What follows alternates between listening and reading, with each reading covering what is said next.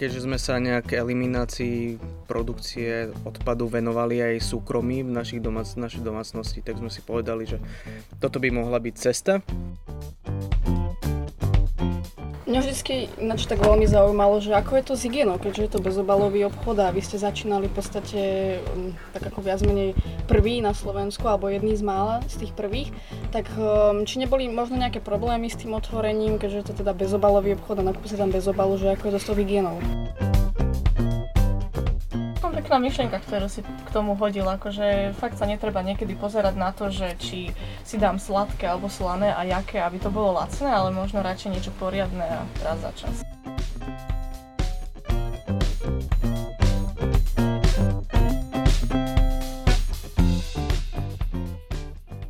Poslucháči, vítame vás pri 8. časti nášho podcastu.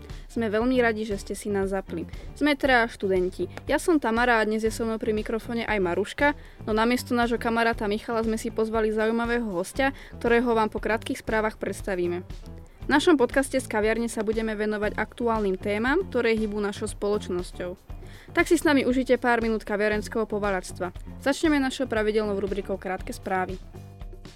Maďarsko zakázalo úradnú zmenu pohlavia. Informovala o tom Česká televízia. Minister životného prostredia Jan Budaj chce, aby bola včela chráneným druhom. S ministrom pôdohospodárstva chcú obmedziť chemické postreky, ktoré škodia včelám. Túto informáciu vzdielal denník N.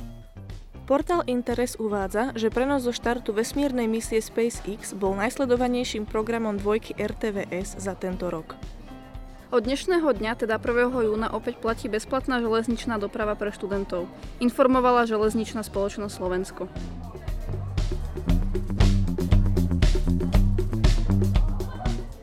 Plné koše na sídliskách, ostrovy odpadu v oceánoch, stovky zbytočných obalov v obchodoch, ako to môžeme zmeniť?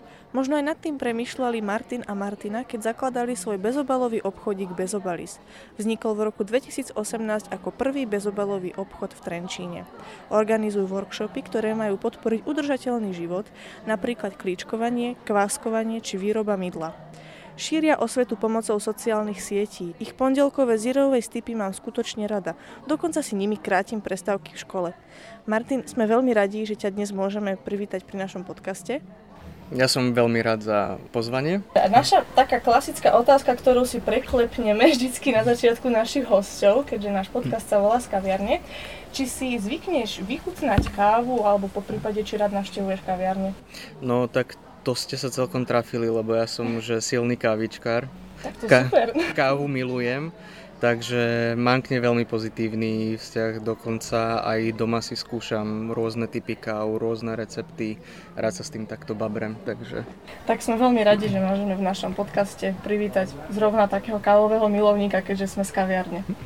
Tak poďme teda trošku do témy. Uh-huh. Prečo vlastne bezobalový obchod a prečo v Trenčine? Long story short, uh, my sme pracovali, teda my sme sa s Maťkou poznali z našej predchádzajúcej práce, kde sme boli kolegovia a tá nás nejakým spôsobom nenaplňala, ne, nevideli sme tam už nejaký taký ten hlbší zmysel, tak sme rozmýšľali, že čo by sme mohli robiť také, kde by sme využili jednak aj naše pracovné skúsenosti, sme po, pôvodne povolaní marketéri a rozmýšľali sme nad niečím takým, že kde by sme te, práve ten zmysel uh, hlbší videli a malo by to potenciál nás aj uživiť.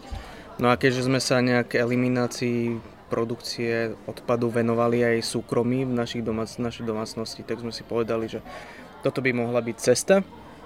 A prečo Trenčín? Uh, nechceli sme byť v Bratislave, aj keď ja som z Bratislavy a už aj Maťka tam 10 rokov tuším žila v tom období. Mm, tam už sa to pomaličky tak rozbiehalo, chceli sme byť niekde fresh, začať to ako keby na zelenej lúke a Maťka má korene v Trenčine, Trenčín sa nám veľmi páči, takže nič tu také nebolo dovtedy, tak sme si povedali, že to skúsime tu práve. Mm, takže vy ste vlastne úplne prvý obchod v Trenčine, taký bezobalový. A vlastne ano. asi celkovo tuto v okolí mám taký pocit, lebo mm. viem, že v Dubnici nad Váhom je jeden, ale neviem, kedy sa otváral Áno, oni boli, oni boli otvorení skôr ako my, v tom období, keď sme my otvárali, tak sme boli nejaký štvrtý, piatý obchod na Slovensku, tuším. Uh-huh. A to bolo v 2018 a vtedy vznikol práve aj taký že extrémny boom, že už na konci 2018 roku bolo asi že 30 obchodov alebo koľko, no. takže... to sme akurát tak na začiatku vystihli. A v Trenčine sme boli prví. Mm-hmm. Čiže so zákazníkmi asi nemáte problém, aj tým, že ste v Trenčine boli ste akoby takí jedni z prvých. Akože, uh, hej, dá sa s tým veľmi pekne pracovať. Trenčín je super v tom, že tu ľudia na to boli naozaj pripravení. Mm, dá sa povedať, že sa aj na to tešili. My sme si robili aj takú e, trošku teasingovú kampaň pred tým, ako sme otvorili vôbec. Mm, urobili sme si aj taký podrobný mm, prieskum trhu a naozaj sa nám ukázalo aj potom v praxi, že, že bolo to správne rozhodnutie.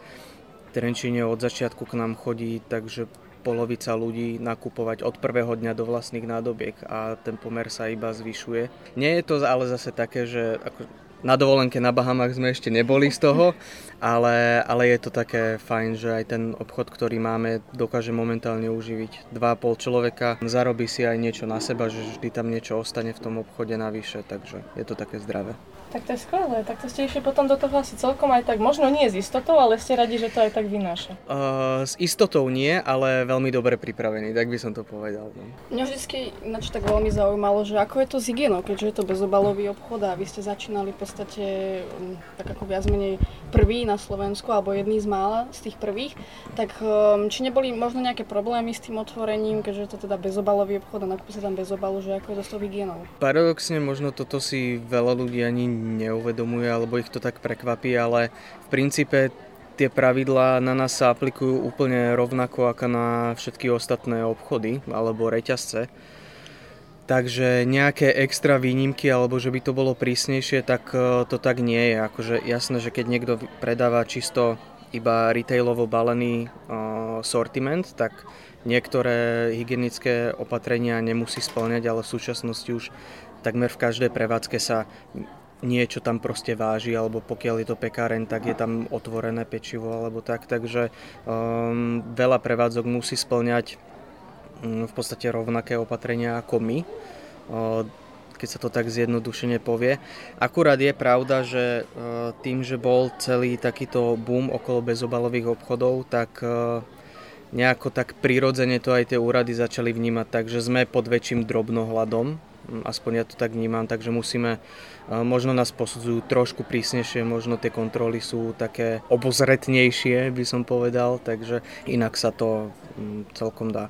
A paradoxne, keď človek sa naučí rozprávať jazykom tých úradníčok a úradov, a príde tam tak trošku aj s pokorou a s prozbou o radu, tak vedia aj spolupracovať, vedia aj vo veľa veciach pomôcť.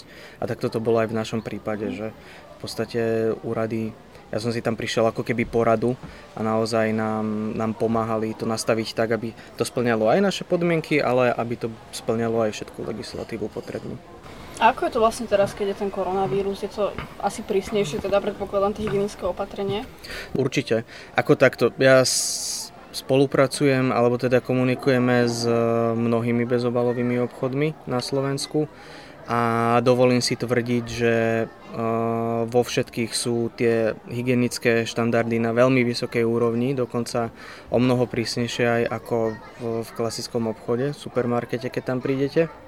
Takže toto by som ako problematické za problém nevnímal, ale naozaj počas tej koronakrízy tam prišlo ešte niečo navyše, že tá povinná dezinfekcia aj zo strany zákazníkov tam musela byť pri vstupe, nosenie rúšok a tie rozostupy, maximálny počet zákazníkov na metre štvorcové, to sa nás prirodzene týkalo, týkalo sa to všetkých, takže toto bolo jediné, čo sme navyše museli prijať. A plus tiež možno málo ľudí vie, že predaj do vlastných nádobiek v podstate nikdy nebol zakázaný ani počas e, tejto korony, ale my sme, nakoľko sme nevedeli, ako presne sa ten vírus šíri, aký veľmi je nebezpečný, tak my sme z vlastnej iniciatívy na to krízové obdobie pozastavili práve nákup do vlastných nádobiek a dávali sme iba do našich papierových vreciek. A keby sme sa na to pozreli z celoročného mieritka, ako za bežných okolností, tak e, neviem, že či teda bezobalové obchody sa zaoberajú predajom povedzme mliečných výrobkov a mesa, ale Všimla som si, že aj keď som bola niekoľkokrát za pult, no akože na pultový predaj si niečo kúpiť, tak nechceli dovoliť tí predajcovia mi to dať do vlastnej nádobky, že či sú nejaké špeciálnejšie opatrenia pre predaj takých mliečných a mesových výrobkov. Určite sú, eh, ale skôr Skôr tam sa hladí na to, akým spôsobom sú skladované, ako sa dostanú, bez toho možno, aby som bol nejak príliš technický, tak e, v jednoduchosti, ako sa to ten tovar dostane niekde zo skladu na predajňu, akým spôsobom sa to predá. Na toto sú kladené väčšie, e, väčšie nároky pri takých pri takomto type sortimentu. Ten ako keby konečný predaj do vlastných nádobiek nie je nikde zakázaný. Takže závisí to veľmi od toho konkrétneho obchodu. Viem si predstaviť, že mnohé nejaké väčšie prevádzky s príjmu také interné pravidlo, že to proste zakážu a jednoducho je to pre nich jednoduchšie, nemusia zaškolovať personál, majú nižšie náklady, im je proste pohodlnejšie dať to do nejakého papierového vrecka alebo do sačku a proste je to z ich iniciatívy, ale nejaký legislatív, nejaká špeciálna legislatívna bariéra tam nie je. No a čo sa týka bezobaláčov, tak e, Niektoré predávajú mliečne výrobky, my tiež predávame mliečne výrobky, e, tie máme vo veratnom skle. Mesové výrobky nepredávame, pretože to je teda proti našej no, filozofii, akože náš obchod bude vždy vegetariánsky.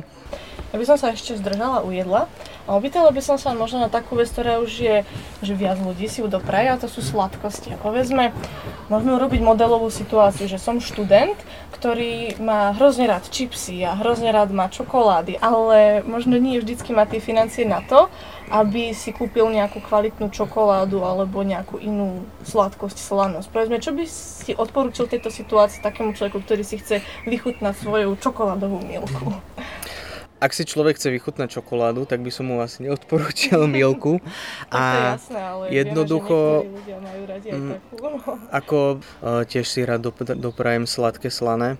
My k tomu pristupujeme tak, a to by bola možno aj moja rada ostatným, že naozaj dopriať si to ako niečo výnimočné z času na čas, predsa len aj keď si kúpime nejakú super extra kvalitnú čokoládu alebo niečo také, stále je to skrátka sladkosť a stále by sme tým nemali preháňať. A, takže vždy tam nejaký ten objem cukru bude, proste treba si to dopriať ako takú sviatočnú záležitosť a vtedy človek nemá možno ani problém si za to priplatiť. A ja si myslím, že sa to dá uhrať teda aj s tými, s tými študentskými financiami, len by som odporúčal teda možno viac zeleniny a tú čokoládu, že ako takú sviatočnú vec. Ale je to celkom pekná myšlienka, ktorú si k tomu hodil, akože fakt sa netreba niekedy pozerať na to, že či si dám sladké alebo slané a jaké, aby to bolo lacné, ale možno radšej niečo poriadne a raz za čas. Presne tak ľudia niekedy no, dostanú takú falošnú predstavu, že keď sa niečo predáva v nejakom bioobchode alebo v obchode so zdravou výživou a je tam nejaká takáto sladkosť, tak majú takú falošnú predstavu, že to je proste zdravá sladkosť a to nevadí, že ju uh, jeme, a, ale zase je to pri tom, že no nevadí, že ju jeme, ale ide o to, že v akom množstve. Tak upriame pozornosť teda teraz tak trošku iným smerom a mohli by sme sa porozprávať napríklad o ekológii. Ja teda predpokladám, že keďže máš bezobalový obchod, tak žiješ trošku tým zero waste životným štýlom tak či by si vedel našim poslucháčom možno tak trošku povedať, že čo to vlastne je ten zero waste? Možno bez toho, aby som tu nejako chrlil informácie alebo nejaké teórie, tak uh, úplne v skratke je to taký fajn spôsob, ako môže jednotlivec uh, alebo nejaká domácnosť uh, trošku zmierniť svoj dopad na životné prostredie. Ten zero waste je akože taký trošku zavadzajúci názov, pretože nikto nikdy ne, nevyprodukuje nula odpadu, ani vyslovene ľudia, ktorí si na tom založili živobytie, že píšu proste knihy a robia o tom prednášky a je to celý fokus ich ži- e, dňa, tak ani oni nevyprodukujú nula odpadu, ale malo by to byť o tom, že sa neustále snažíme tú produkciu odpadu znižovať. A to je akože za mňa si myslím, že je jedno okolko, ako rýchlo, ale aby tam bol proste ten správny smer a že sa to znižuje. Ako sa to dá dosiahnuť, tak úplne jednoduchými záležitosťami typu, že si uvedomíme, čo skutočne potrebujeme, veci, ktoré možno iba chceme alebo po ktorých iba nejak túžime a myslíme si, že nám nejako skvalitnia ten život, ale možno si potom uvedomíme po tej kúpe, že to až tak veľmi pravda nie je, tak proste takýmto veciam sa vyhybať, naozaj kupovať iba to, čo potrebujeme, vyhybať sa jednorazovým veciam a toto sú také fajn, fajn malé kroky, ktoré keď zavedieme do, toho, do tej našej dennej rutiny, tak vieme celkom výrazne znižiť teda našu uhlíkovú stopu ako jednotlivce. Každý si v tom nájde tú nejakú svoju cestu a ono to ide, stačí, stačí naozaj začať. Aj každý, každý človek, ak možno ani, že doteraz, teraz to na tomto podcaste prvýkrát počul, že čo je to zero waste a teraz by si rozhod, sa rozhodol, že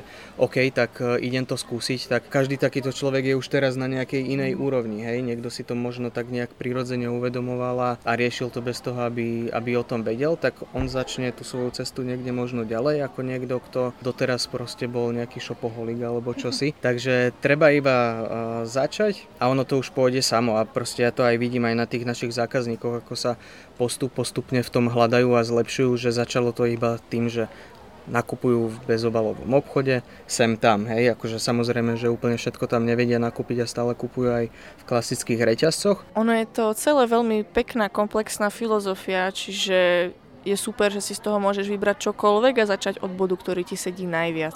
Presne tak. A netreba nejak tlačiť na pilu, vtedy to ide tak trošku horšie, ako so všetkým.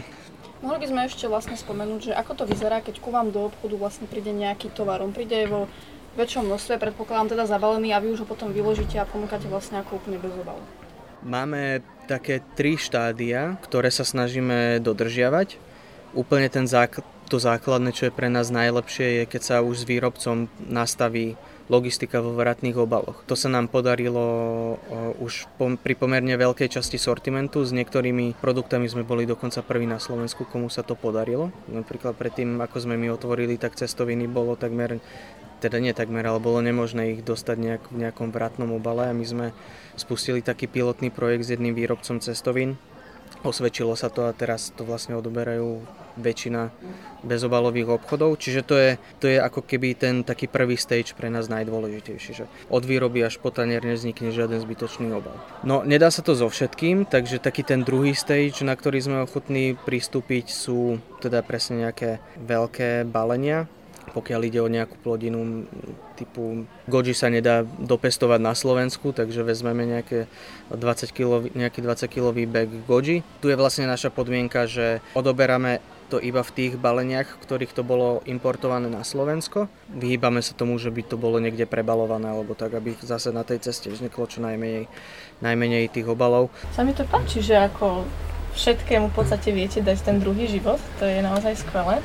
A povedzme, že keď máme nejakých ľudí vo veľkých mestách, ako je napríklad nejaké veľké mesto v Číne alebo v Amerike, New York, Los Angeles, tak ako títo ľudia môžu žiť udržateľnejšie a žiť z takých akoby sezónnejších potravín, zároveň tak lokálne vypestovaných? Nebudem hovoriť z nejakej mojej skúsenosti alebo čosi, lebo to úplne neviem posúdiť, ako je to v takýchto extrém metropolách, ale taká Zero Waste celebrita, ktorá to pred niekoľkými rokmi, dá sa povedať, že tak mainstreamovo odpálila, tak je zo San Francisca, hej, takže nejakým spôsobom sa to dá super spôsob, ako sa dostať k takýmto potravinám je napríklad na trhoviskách. Ľudia, ja mám pocit, že pred nejakými 5 rokmi ako keby bolo také nejaké obdobie, že ľudia absolútne zabudli, že existujú nejaké trhavy, trhoviska. Teraz mám trošku pocit, že sa k tomu uh, zase trošku vracajú. K čerstvej zelenine, ovociu sa človek dostane tam.